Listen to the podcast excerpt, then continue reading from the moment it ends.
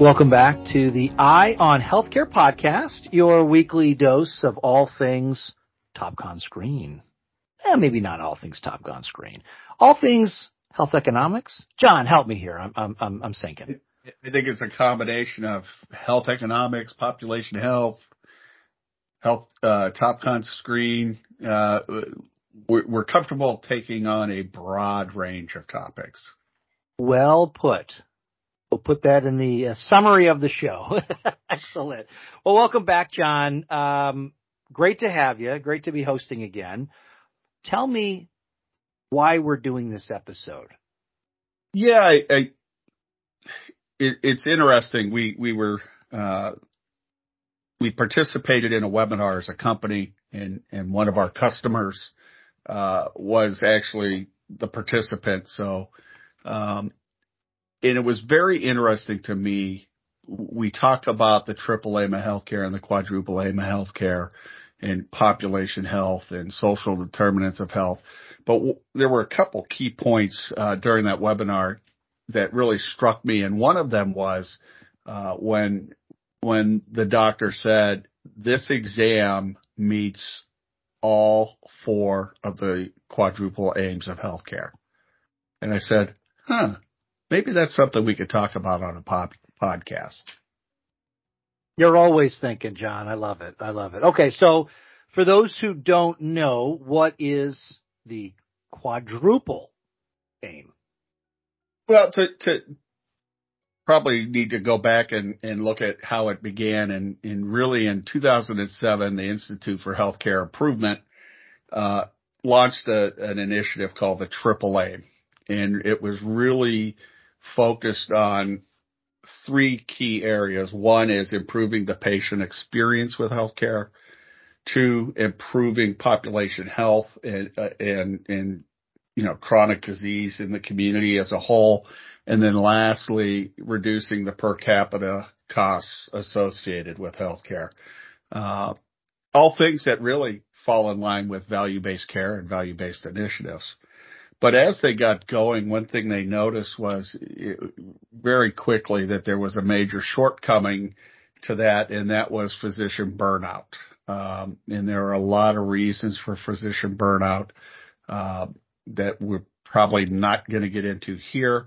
But what they noticed was that physician burnout was having the exact opposite effect uh, of what they originally intended for the the the triple aim of healthcare. So in 2014, uh, they uh, added the provider well-being as the fourth aim. Still on it.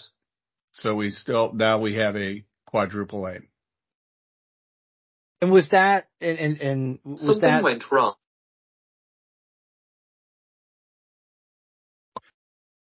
All right. And so was that the, the addition in 14 of the physician burnout, was that feedback from the doctors that said that, you know, this is something that we should keep into consideration or how'd that work?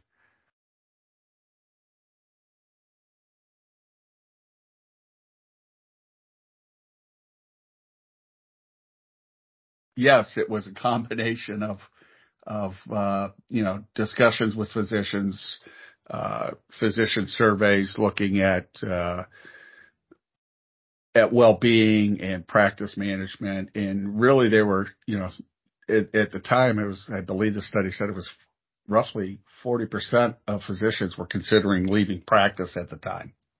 Wow. Okay. That's, that's huge. Okay. Good idea to, to lump that in then for sure. So, you know, after hearing that discussion, it became more of a matter of, okay, so TopCon screen, what do we do? We, we, we take a very important test, diabetic retinopathy exam, and we, uh, want to have that done at point of care. Uh, for a variety of reasons. So let, let's look at the first aim of the quadruple aim. Well, the four aims are patient experience, population health, cost reduction, provider well-being.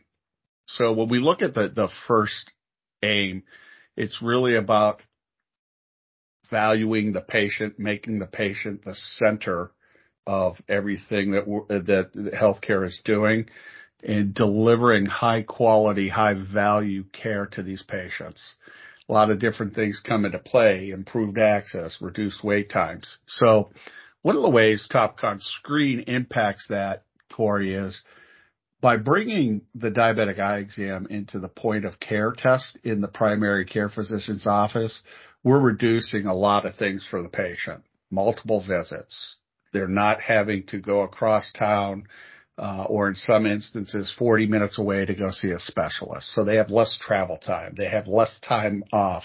They need less childcare, um, to go to doctor's appointments. They have fewer co-pays. Um, the other key here is this is bringing a high quality exam to the patient where the patient is. And, you know, in some areas, they may not have uh, the ability to get to a special a specialist for a variety of reasons. Uh, so this also impacts health equity. So this really, this exam, I, I get how the doctor was referencing how this exam does impact on the patient experience because just by um, eliminating some things and concerns for them, it's going to elevate uh, their happiness in in in love for the, their primary care physician, if you will.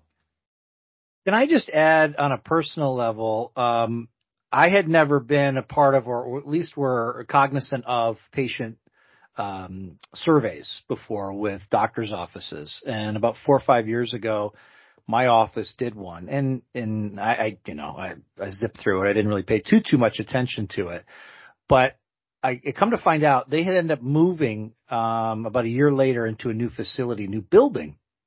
And one of the changes that occurred that actually came off of the the survey that they sent out to everyone that I didn't really help in, I guess, was the lab piece. So in our old office, the lab was about a quarter to a half mile away and, you know, everybody needs blood work here or there. And when they moved into the new office, they built the lab right in so you could get your blood drawn right there. And I just remember going, Oh, this is great. I, I don't have to go somewhere else.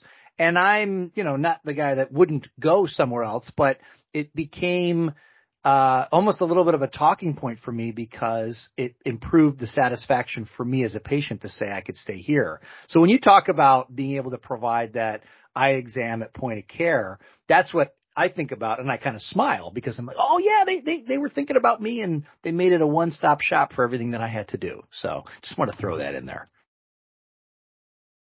Yeah, and piggybacking on that, you know, many managed care plans, uh, the federal government in particular, HEDIS in, in general, uh, HEDIS in particular, the federal government in, in general, uh, are requiring patient satisfaction surveys. So, you know, anything that uh, a practice can do to make uh, life easier on the patient is going to bode well for them when it comes to these CAHPS surveys.